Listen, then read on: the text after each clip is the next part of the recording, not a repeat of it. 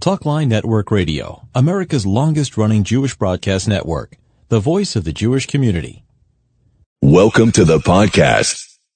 And now, You're listening to Talkline with Zev Brenner, America's premier Jewish broadcast on the air since 1981.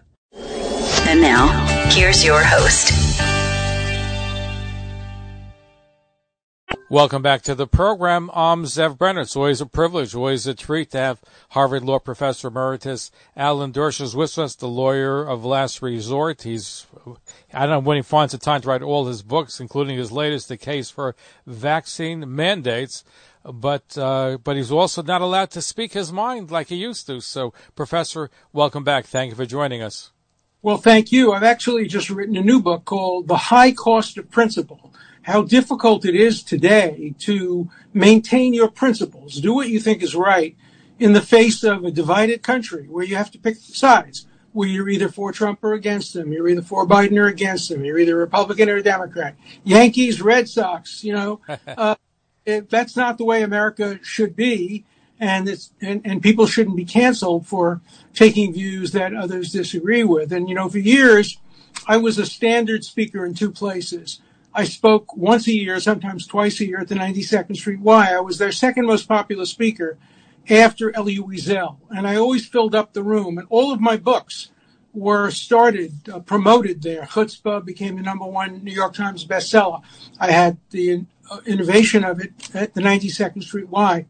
But then when I wrote my book called Defending Israel, which is a kind of textbook for how young people should defend Israel, the 92nd Street Y canceled me they said, oh, they didn't believe for a minute that I had done anything inappropriate with this woman, Virginia Giuffre, who I never met, never heard of, who accused me of having uh, sex with her. They said, we don't believe it, but we don't want to make trouble. And then Temple Emanuel did the same thing. For years, I've been doing these trials of biblical characters. I defended Abraham, I defended Moses, I defended David, I defended Noah.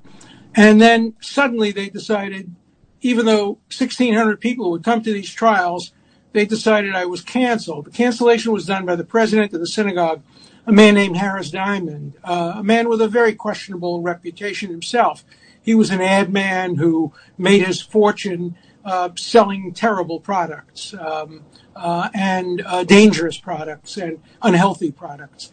But he became suddenly the great spokesman for morality, and he said the people of 90 of, of, of Temple Emanuel don't want to hear Alan Dershowitz. So instead, they paid a large fortune of money to Peter Beinart to come to speak at Temple Emanuel and to make the case against Israel being allowed to exist as the nation state of the Jewish people. So I'm not allowed to defend Israel or defend Jewish values at the 92nd Street Y or at uh, Temple Emanuel, but Peter Beinart, who goes around making money calling for the end of Israel as the nation state of the Jewish people, is welcomed with open arms. Shame on you, Rabbi, shame on you, President, shame on everybody who's part of this McCarthyism. Now, when did this go into effect? Just recently. Just um, recently. recently, Wow. Yeah. So Yeah. when, when you reached out to them to speak to them, what did they tell you? Well, they said they don't believe anything. They don't believe this. Look, the evidence is overwhelming. Um, Giuffre's own lawyer has said that that I was not involved, that it was a mistake, that she was wrong, simply wrong. Um, she has emails in which she admits she never heard of me, and never met me. There's no doubt that I never had any improper contact with anybody. I've had sex with one woman during the relevant period of time, my wife of um, almost 40 years. And, and, and so it's a made up story. But because it's out there, the president of the synagogue, Harris Diamond, this Erlich Mensch, who um, himself should be looking in the mirror as to how he made all of his money, he decided not to let me speak. And the rabbi didn't have the courage to stand up to him. The rabbi said he would like to help have me speak, but rabbis don't make those decisions. Presidents of congregations uh, do. And so, uh, you know, Temple Emmanuel, which has had a terrible history when it comes to Jewish issues, terrible history when it came to um, uh, Israel, was, of course, among the leaders of not wanting to recognize Israel, a terrible history when it came to McCarthyism of the 1950s, and a terrible history uh, in general about not supporting uh, strong Jewish values uh, suddenly is now turned against me and in favor of Peter Beinart, and I'm fighting back. I'm not going to simply shush still about this because it doesn't only affect me. It means the young people can't hear how to make the case for Israel. It means the young people who are going off to college. And I have to tell you, it not only affects them, it, the Ramaz school, the Ramaz school, a great high school, canceled me as well. They, they did too? On what grounds did they cancel you? Same, same thing? Same thing. They won't tell me.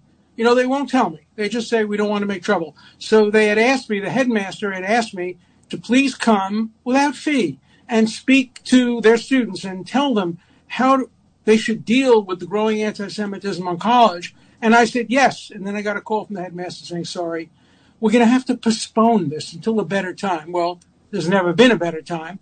And the Ramaz school has denied its children, its high school seniors and juniors, the ability to hear me. I'm probably the most experienced person in the world in dealing with anti-Semitism on colleges. And just because a couple of machas from the board didn't want trouble and didn't want to be associated uh, with somebody who they didn't approve of for some reason, uh, the students at Ramaz and the people who listen at the 92nd Street Y and the congregants at Temple Emanuel have been denied the ability to listen to me. You know what effect this has? If Jewish institutions ban me, it makes it much easier for colleges to say, oh, look, Jewish synagogues don't want him. We don't have to have him either to speak on college campus. And it sends a terrible message to young people. Uh, young people used to say, gee, we admire Dershowitz. We would like to follow in his footsteps, become an advocate for Israel. And then this is the way the leadership of the Jewish community uh, treats me uh, based on a false accusation, which they all admit are false. I offered to come to the board, present the evidence. No, the board doesn't want to hear from you. I offered to go in front of the congregants and show them the evidence. No, no, no. We can't do that because the president, Harris Diamond, the ad man, uh, doesn't want to um, hear you, have you speak to his congregants. Who is he? I mean, he's a, rich guy who made money in, in, in very questionable ways uh, with very questionable clients. I'll compare, you know, my clients and his clients. Uh, I don't love my clients. I don't sell a product. I just defend people under the Constitution. He was selling products that hurt people and uh, yet he's making these moral decisions about me. So let me ask you this question. Do you have any legal recourse in a situation like this? There's free speech, so they can say, well, we can pick and choose who we want to choose. Is there legal recourse or any recourse? No, no, my, my recourse is to get on your show and use my free speech to condemn them and to make sure that people who are members of Temple Emanuel uh, go to the rabbi and go to the president and say, what are you doing? People who go and listen at the 92nd Street Y are saying to their people, what are you doing? People who have kids in the Ramaz school should say to the headmaster, what the heck are you doing? Why are you denying the students at the Ramaz school the right to hear from uh, probably the most uh, experienced person in the world on the issue of how to combat anti-Semitism in uh, in colleges and universities. Can I make a recommendation? Sure, please. Maybe get a venue nearby because they're not that far from each other. Temple Emanuel, Ramaz School, 92nd Street Y. Maybe get a venue and put them all on trial. And, That'd be great. And, so, and publicity. So here, yeah. if, the, if the synagogue in the area wants to invite me to continue to do the trials, there are plenty more people to put on trial. We can put Eov, Job on trial. Uh, we can put Ecclesiastes on trial. Uh, there are so many people we could put on trial. These trials are fascinating. So let's put Temple Emanuel on trial. Exactly. That's my point. Second Street Y on trial. Correct. Let's put Ramaz School on trial. So, yeah, I, I welcome uh, any rabbi or any head of the congregation in the area, the Upper East Side, or I'll do it on the Upper West Side, and let's get a lot of people and let's put the Temple Emanuel on trial.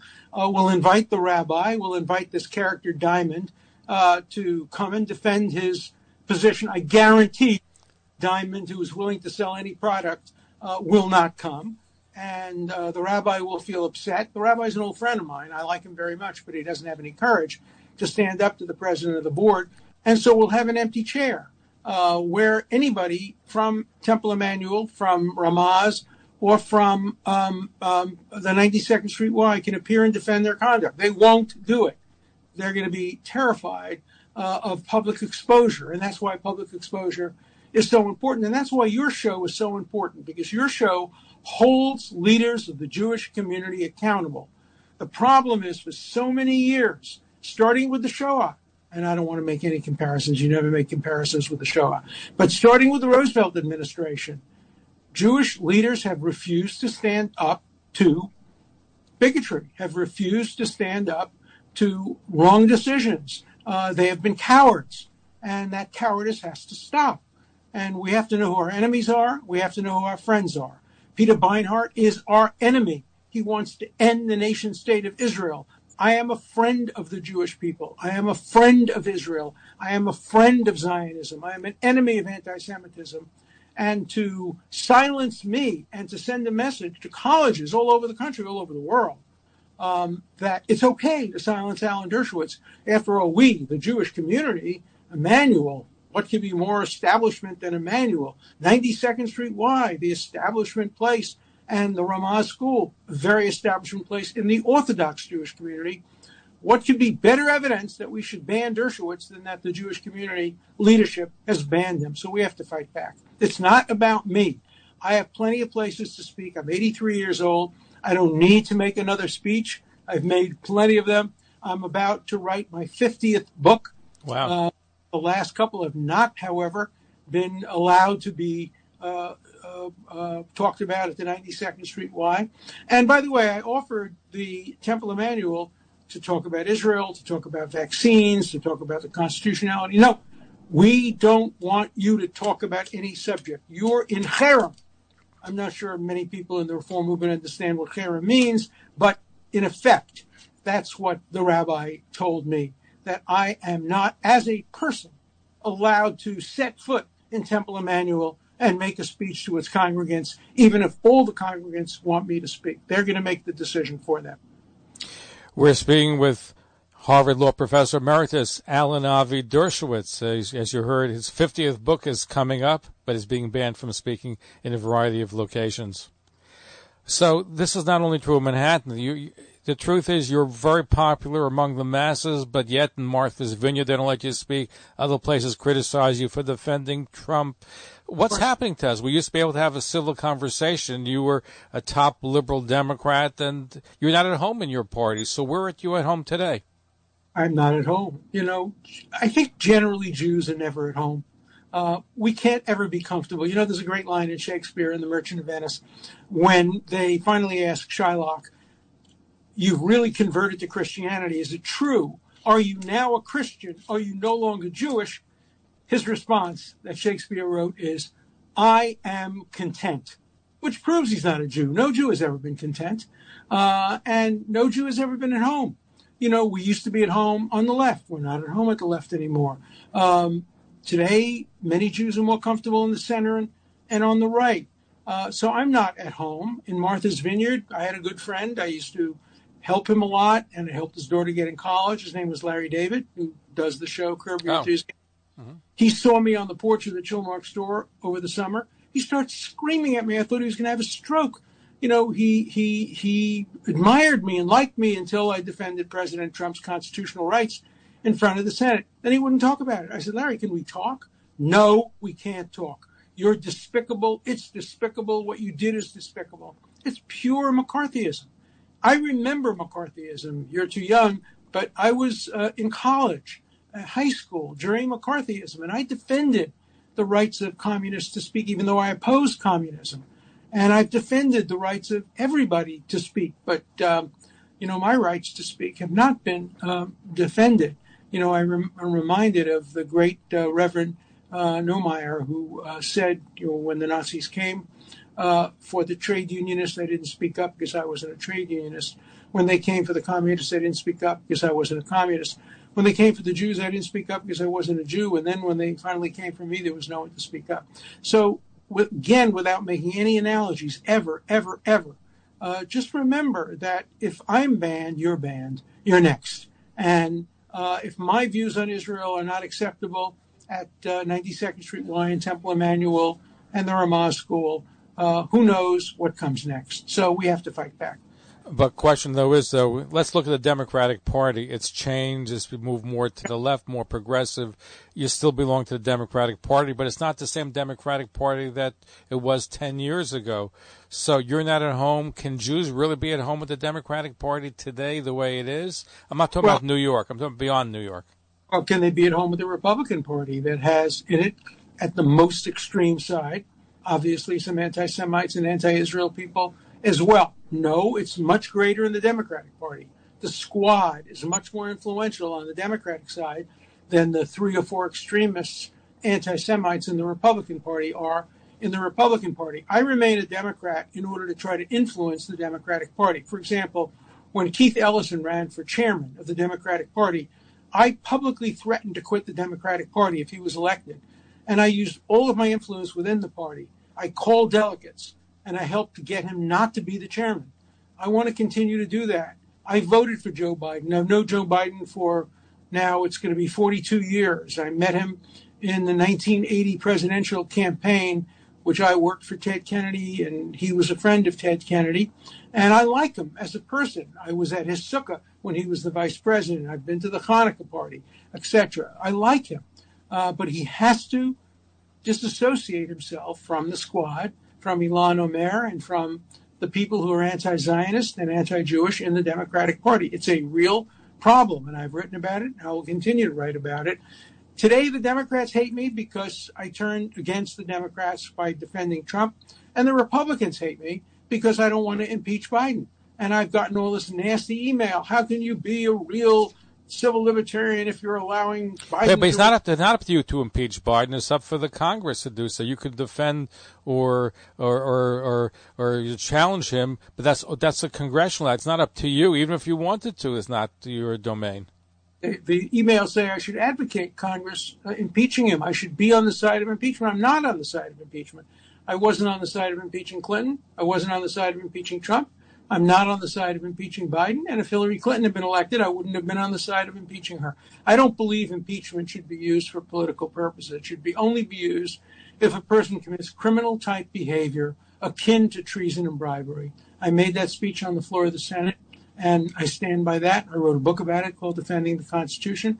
And so that's my position, regardless of whether it's a Democrat or a Republican who's being threatened with impeachment.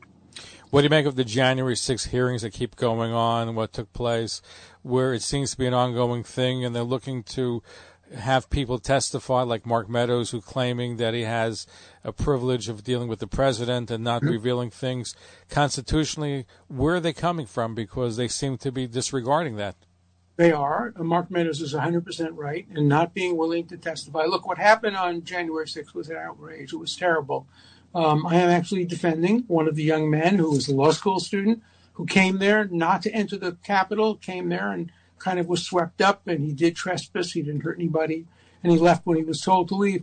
Um, and um, I would certainly defend the actions of Mark Meadows, who was a very uh, good person uh, and who is doing the right thing. If I were called to testify, look, I've given advice to every president over the last 30 years. I've given advice to President Clinton. I've given advice to President Bush. I've given advice to President Obama. I've given advice to everybody and, and President Trump. And if I were called to give testimony about the advice I gave, I would refuse. I'm saying, no, you can't make me do that. It's privilege. In some cases, it's privilege by lawyer client because I had a lawyer client relationship with both Clinton and with uh, Trump. In other instances, like Obama, it's privileged by by executive privilege. He called me into the Oval Office. We sat there for a long period of time talking about options regarding Iran. And I gave him my detailed advice. I'm not going to share that with you um, and, unless he gives me authorization to do it. Uh, but that when somebody like Mark Meadows, who is chief of staff, uh, gives advice to the president, that's clearly constitutionally protected by the executive privilege, just the way Uh, Congress is protected by their own privilege. You can't question congressmen in any other place about things they said or did while serving as members of Congress. Why won't they give the same constitutional protection to members of the executive branch? We're speaking with Harvard Law Professor Emeritus Alan Avi Dershowitz. 50 books uh, is what he's written. Uh, well, actually, 49, 50th is coming out soon. We're looking at free speech and we're looking at the right to express yourself and be accepted by society. Here's the 50th. It's not out yet, but it's. What's the 50th uh, book called? I finished it. Yeah. What's it called? It's called The Price of Principle How Refusing to Choose Partisan Sides cost jobs, reputations, and friendships. So how do we get out of this? Because it seems like it's getting worse, not getting better. People, I heard people don't listen. I'll be honest with you. The only time I had almost had a fist fight at my Shabbos table at a supporter of Donald Trump and a supporter of Hillary Clinton, and it almost came to blows. I never seen that happen before. People are so passionate about it. Jews maybe more so than other people. I don't know, but what's happening to us because we're no, not I, able to communicate that were close to me, he probably would have taken a swing. He probably actually, actually, actually was the Clinton supporter wanted to hit the Trump supporter. Yeah, he, I, Larry, I think Larry David would have hit me if he could have. Wow. Uh, I'm, you know, I'm in pretty good shape for an 83 year old, so I don't want to say I could take him on, but uh, I'd prefer not to resolve it uh, by fisticuffs. I'd prefer to resolve it by having a decent conversation. And and there are some people with whom I can do that. I the day I was on the porch and Larry David came, I happened to be having lunch with a friend of mine who's a very hard left lawyer. Very, he's left of the of the squad. Very hard left. Um, and and and we're friends. We talk. We argue. He thinks that defending Trump was a terrible thing. Uh, we fight about Israel, but we argue. We discuss. We have conversations. We don't refuse to talk to each other. That's the American way. That's the Jewish way. Remember, the Talmud is the only the only religious document back in the time that ever preserved dissenting opinions. Uh, Talmudic dissenters were honored. Christian dissenters and Muslim dissenters were hanged and burned at the stake.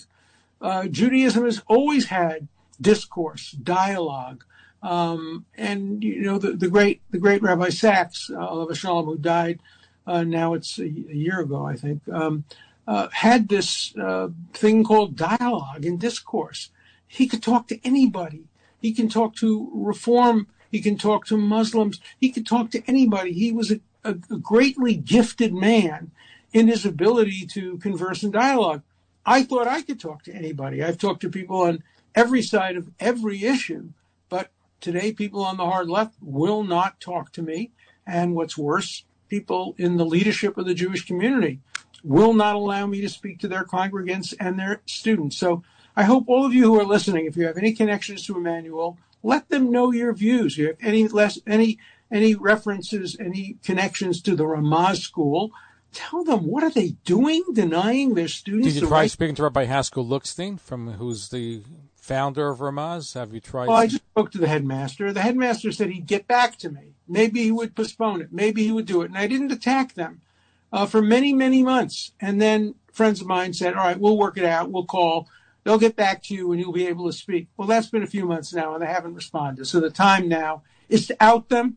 The time has come now to make a public uh, attack and criticism of them and to make them uh, put up or shut up, one way or the other. Either tell the world that you have canceled and banned Alan Dershowitz and refused to allow him to speak to your students, or change your policies and invite me. But you can't just stay silent and refuse to answer and muddle through. That's not an option. Now, my question to you was, did you try reaching Rabbi Haskell Lookstein? He, not the founder of Rabbi, he certainly was the one in charge and still has a lot of influence in the community. So I wonder if you reached out to him regarding the situation. I'm, I've been a friend of the Looksteins for years. I knew uh, Rabbi Joseph Lookstein. He sent me to Russia to uh, deal with Soviet Jewry um, he and I and Haskell and the the the Lookstein family have been centrally involved in the fight for Soviet Jewry, and they asked me to lead the legal campaign along with Telford Taylor,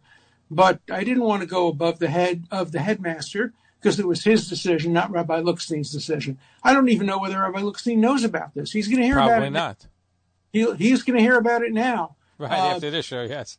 Yeah. But um, I'm happy to hear from Rabbi Lookstein. I'm happy to hear from the headmaster. I'm happy to hear that maybe I'm mistaken. Maybe they were planning to call me. I don't think they were planning to call me. I think they were planning to have this story disappear. Well, you have to know me. I don't make stories disappear. If I'm uh, attacked, if the Jewish community is attacked, if Zionism is attacked, I'm going to fight back. Looking at the trial, really Jeffrey Epstein is dead. So just Ghislaine Maxwell looks like she's being tried for being Jeffrey Epstein. I think that's right. And the question is, what about the credibility of the witnesses? The woman who accused me isn't being called by the government because they know she's lying. Um, her own lawyers have said she's wrong, simply wrong. Um, for example, she testified that uh, Leslie Wexner and her had sex between five and ten times, and that he made her wear Victoria's Secret type lingerie. Leslie Wexner. And yet her own lawyer, Bradley Edwards, said in a video interview that Leslie Wexner is entirely innocent. He's telling the truth. He never did anything wrong. He never even saw engage in any improper. So here you have my accuser being called a perjurer by her own lawyer.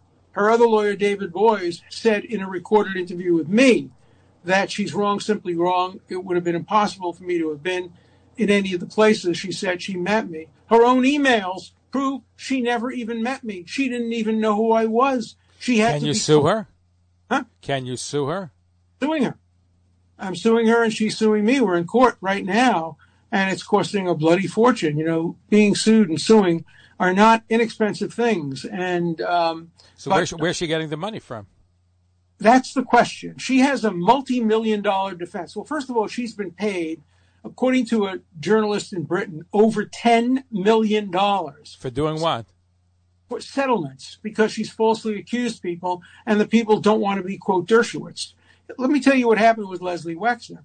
So she accuses me publicly and it's in all the newspapers. And then David Boies, her ethically challenged lawyer, um, uh, gets in touch with her and basically sends the message We're accusing you of the same thing, of having sex with Virginia Giuffre, and uh, we're prepared to sit down and talk about this.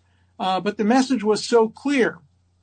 If you don't, you'll be Dershowitz. That is, you'll be exposed and you'll be outed. Her own lawyer used the word shakedown. Uh, that is, Leslie Wexner's lawyer used the word shakedown. Leslie Wexner's wife used the word shakedown. And her own uh, lawyer now said she did nothing wrong with Leslie Wexner. In other words, Virginia Giuffre committed uh, perjury. Her best friend recently testified in a deposition that she doesn't believe what she's saying, that her best friend's husband said she told him that she never met me, never had anything improper with me, and that she was pressured to name me falsely by her lawyers. So, you know, the evidence is clear and overwhelming, but I am the victim of McCarthyism, sexual McCarthyism, but I'm going to fight back for my reputation. I'm going to fight back for my integrity. You know, uh, Jewish law uh, talks about objective justice, lo takir ponim, tzedek tzedek tir dov. You have to do justice, al pi shnayim edim. Uh, there are no witnesses. I said from day one there'd be no witnesses because it didn't happen, and that I would prove through the documentation that it couldn't have happened, and I've done that. But not enough for the 92nd Street Y, not enough for Temple Emmanuel, and apparently not enough for Ramaz School. We have a few moments left. Have you spoken to Joe Biden since he became president? No, I haven't. Um, I've spoken to him many times in the past. I have a great story. Uh, when I was in the White House once, and um, the phone rang while I was talking to the vice president, and you know I had to apologize. I said my grandson is learning now whether he got into Harvard college or not. And he said, "Take the call, take the call," and I took the call, and my grandson told me he got into Harvard, and and and and Joe picked, grabbed the phone and got himself on video, and said, "Hey, Lyle, great job getting into Harvard." Now be smart and go to the University of Delaware. It's a better school. so that's Joe Biden. He can be a very funny guy, a very sweet guy. And I have had no contact with him since he, he got into office, but uh, he certainly knows my views. But let me ask you this: You know him for a long time. Has Yeah. he changed? He became because he seems like his policies, the way he's doing, including with Iran, it ju- and the way he's dealing with the Afghanistan. I'm not sure who's running the show. Is he really running the show, in your opinion? Well, you know, he appointed some very, very good people. You know that five of the top people in the administration, five of the top five or six are Jewish. The Attorney General is Jewish. The Secretary of State is Jewish. The Secretary of the Treasury is Jewish. Homeland Security is Jewish. and the chief of staff are Jewish. So, you know, he certainly has never used any kind of anti-Jewish discrimination in picking the people around him. And I know most of those people, and they're very smart. Um, I was not happy with the way Afghanistan was was handled. I'm not happy with Iran, although we haven't seen what's going on with Iran. I'm hoping that Tony Blinken, who is a very bright guy, his stepfather uh, was Sam Pisar, who used to be referred to as the French Alan Dershowitz, and I would be referred to as the American Sam Pisar. He was a Holocaust survivor who was the greatest lawyer, great lawyer in, in Paris. Um, it's hard for me to believe that Tony would ever do anything that would undercut Israel's security. So I'm really hoping that uh, we stand up to Iran and and and keep the promise that all American presidents have made that under no circumstances will Iran ever be permitted to develop nuclear weapons. I got that as a direct pres- uh, promise from President Obama. I said to him, Mr. President, there are those in your administration who want to contain Iran. That is, let them get the bomb and we'll use containment. And, and I don't approve of that. We have to stop them from getting the bomb. And he said to me, Alan, you know me well enough. I'm not going to bluff you. We will never allow Iran to get a nuclear weapon. It's not containment, it's prevention. So I'm hoping that aspect of the policy uh, continues through whatever administration is in power. You know, we all hope that military force doesn't have to be used, but if it does, as a last recourse, it's better to use military force to prevent Iran from developing a nuclear bomb than to allow Iran to have a bomb that could end Israel. Remember, the head of Iran, Rafsanjani, once said Israel is a one bomb state. All you have to do is drop one bomb and Israel is over. Um, and he said, if we were to drop a bomb on Israel, we kill, you know, five million Jews and they would retaliate and they would kill 20 million Muslims. But he said the trade off would be worth it because Islam would survive and Israel would not. We can't let a country whose leaders make those kind of apocalyptic claims get a bomb. So I'm sure they're walking. They're really running circles around us. They've made major improvements, and they've used it. In fact, the irony is, when Donald Trump ended the agreement, they didn't do as much as they're doing now under the Biden administration, as far as ramping up the the research and ramping up the centrifuges, and they're moving at an accelerated pace right now, and they're really going beyond uh, the United States and also the inspectors. They're really, really taking advantage. There's no doubt about that, and of course, there are two sides to the issue. Um, the supporters of President Biden say that's the fault of Trump getting out of the deal. It was getting out of the deal that gave them the green light to go forward. Others say no, they would have been going forward anyway. And in any event, they didn't move so quickly during the Trump administration. They're moving more quickly during the Biden administration. These are empirical, factual issues, and I'm not uh, uh, in a position to know what the truth is. The important thing is keep the pressure on, make sure the sanctions remain, and make sure that uh, there's always an opportunity to do whatever is necessary to prevent Iran from developing a nuclear capacity. Finally, how's the Chabad house in your house in Martha Vineyards coming along? It's fantastic. It's already up operational. Oh yeah, yeah, yeah. We had oh. a great we had a great event the other night, and there was a great Hanukkah event, and uh, the young rabbi uh, Tzvi is fantastic, and and we have good supporters. And you know, the only shul in Martha's Vineyard, the Reform Temple, has been very anti-Israel. And again, it banned me as well, but it banned me on my Israel position completely. Beinart speaks there all the time, but you know, Dershowitz doesn't get to speak there because he's too pro-Israel. So we want an alternate synagogue where we can be proud Zionists, proud Jews, where we welcome people who are Reform, conservative, Orthodox, Haredi, whatever. Um, and and we're planning to have a great Chabad at Harvard. Look, one of the proudest things of my life was to help establish Chabad at Harvard. It was the first Chabad in any university in the world. Now there are Chabads in dozens and dozens of universities all over the world, all as the result of what happened at Harvard. So it's one of the proudest accomplishments in my life. And I want to continue that by establishing a Chabad on Martha's Vineyard that can compete give alternative views to the Reform Synagogue and uh, and and have a little Yiddishkeit on the vineyard uh, and Zionism and unapologetic Zionism. That's what's important. If the Kiddush is good, maybe Larry David will come. No, no, there's No. no, way. You could have 82 Bordeaux's worth $5,000. Larry David, I don't think would ever set foot in a synagogue. Uh, certainly would never set foot in a Chabad synagogue unless he wanted material uh, for a curb your enthusiasm. You know, he once asked me, is it true, he said, that Orthodox Jews have sex with their wives through a hole in the sheet? And uh, I, I said, you know, I was an Orthodox Jew for a long, long time, and it's not something I ever heard of. So, but I don't remember if he put it on the show or not. But he always has had He's always looking to undermine. Uh, very stereotyped views of particularly Orthodox Jews. Professor Alan Avi Derzer, thank you for all that you do to defend Israel, to defend Judaism, for making a Chabad house, and not just in Martha's Vineyard, but you said the first one at Harvard University. I want to continue to do it for as many years as Hashem gives me the strength. 120 plus.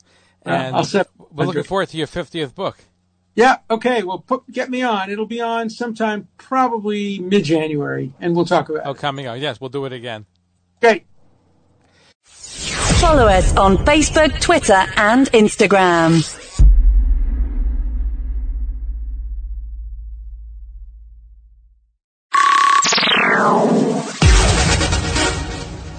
Are you interested in hosting your own radio show and podcast, or perhaps a TV program?